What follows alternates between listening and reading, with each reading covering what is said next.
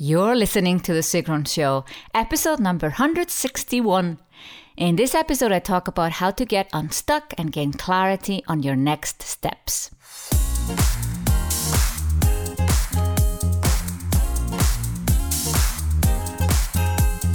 Welcome to The Sigrun Show. I'm your host, Sigrun, creator of SUMBA, the MBA program for online entrepreneurs.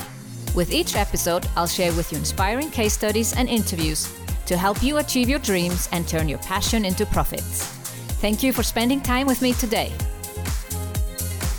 Building an online business takes time. I share with you proven strategies to help you get there faster. You'll also learn how to master your mindset, uplevel your marketing, and succeed with masterminds.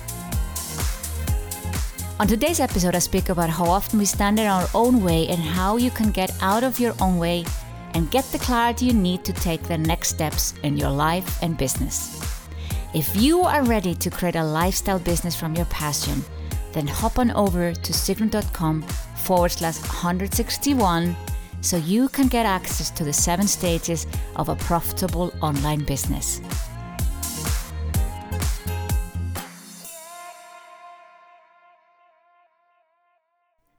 Do you ever feel stuck? Like really stuck? You don't know what's up or down in your life or business, and you don't know what to do next.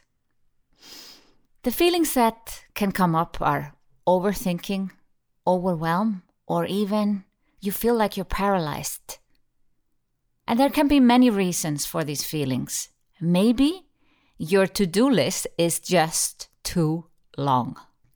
Maybe you're not being realistic about what comes onto your to do list or what you even can get done.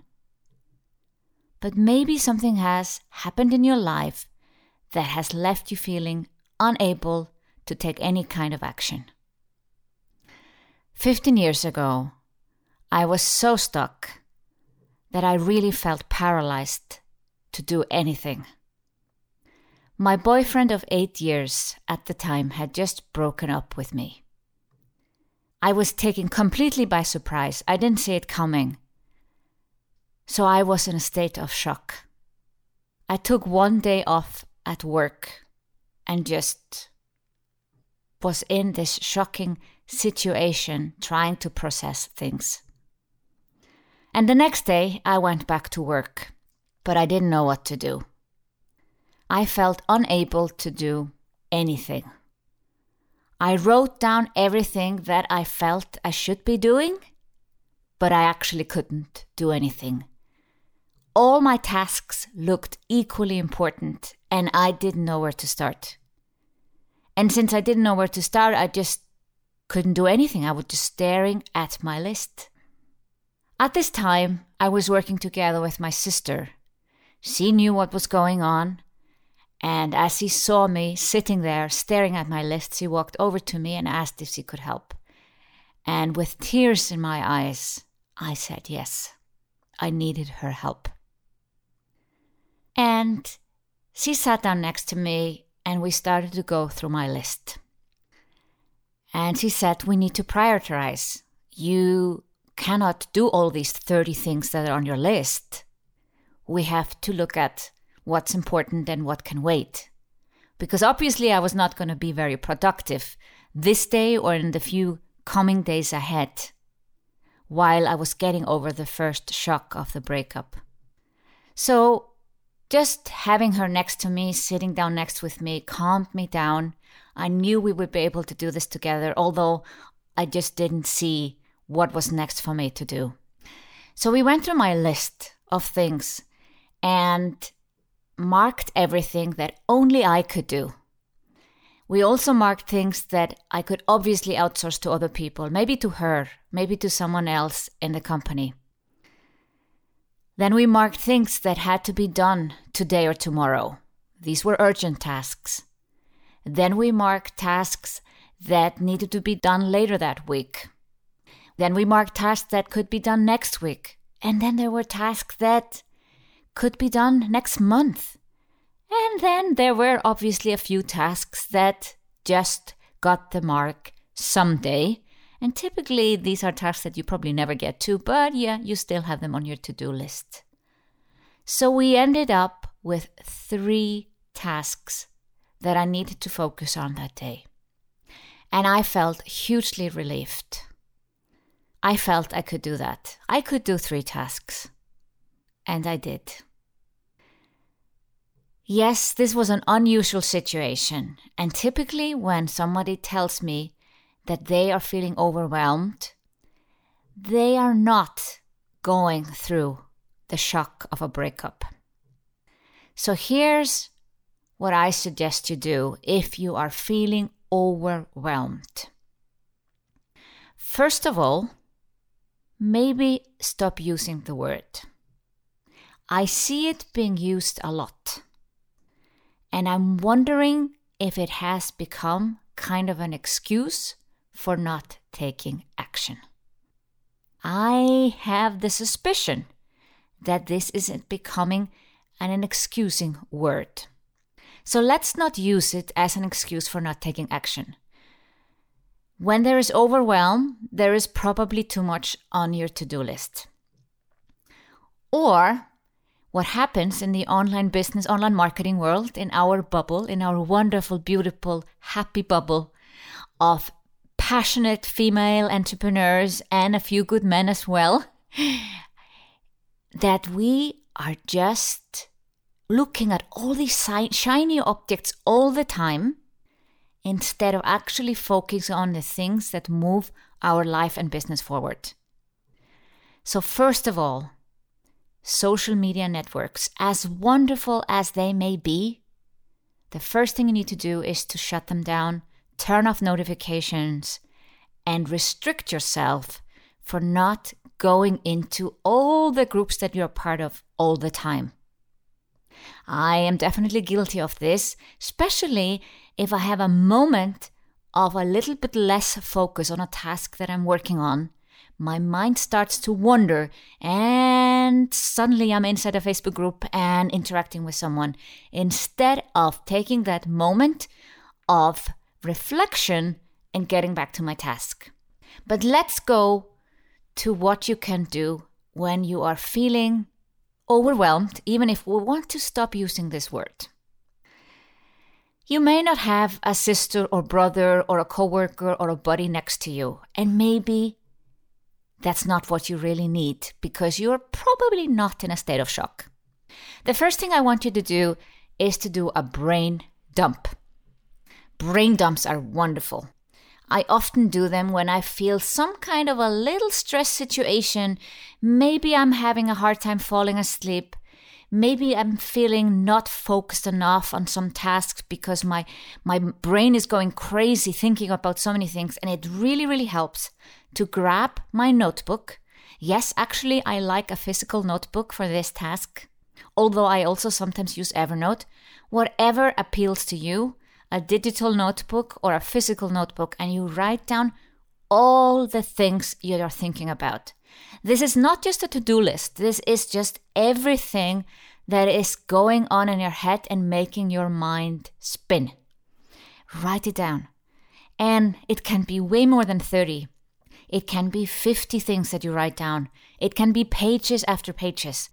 But make sure that at the end of your brain dump, it is really empty, your brain. It is empty. There is nothing more to write down. And maybe this takes you 15 minutes, maybe it takes you 30 minutes, but it's definitely worth doing.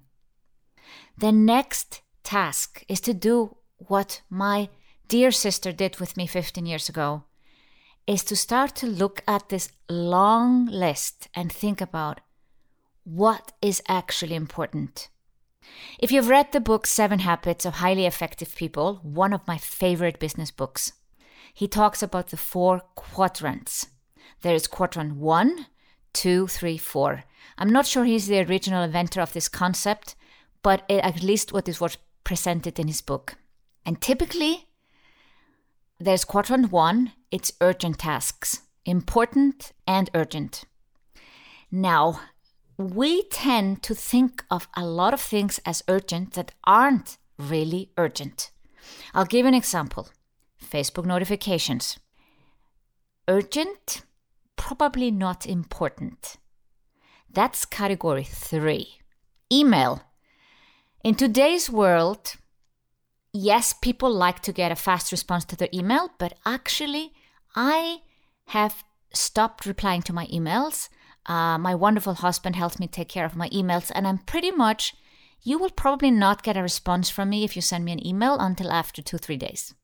Unless I see it's something that I have to respond to because maybe it's someone I'm interviewing on my podcast tomorrow and they need an answer from me. But typically, I do not respond fast on email. And it's something I had to train myself to do. It is not urgent. It's maybe important, but not urgent. And notification on social media, urgent, not important. We need to train ourselves to really assess what is actually urgent and important. And in this category comes for me interaction with clients. But even with clients, there is this cry wolf syndrome sometimes. Sometimes somebody tags me, and in their frame of mind, it is super urgent. But maybe from the business perspective, it is something that's on the to do list for my team. Let's say we're going to do it within 24 hours or 48 hours, whatever our response time is in this particular case. And then we can take our time. We don't need to reply within five minutes. So we gotta really be, yeah, a little bit tough with ourselves and be clear on our boundaries as we're going through our brain dump list to really mark what is actually urgent to me any kind of deadlines. Let's say there are any kind of legal documents. You need to be compliant with GDPR before May 25th.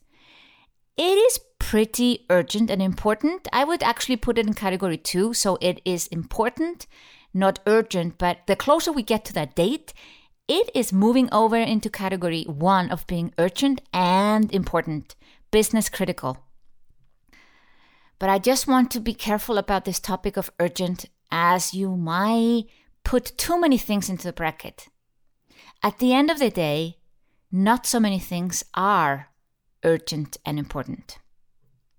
As you go through your task list, you will see that you do not have to do everything yourself. Maybe you do not have the finances to outsource everything to a virtual assistant but maybe somebody can help you. Maybe there's a mastermind buddy. Maybe you have someone, friends or family, who can help you do something. Probably you have a spouse or you have children. You have somebody that can help you from something from your list. I trained my stepsons to lay the dining table when they were three and four. I taught them how to cook when they were six. They don't know how to cook all many things, mainly just lasagna, but there are many things you can get help with.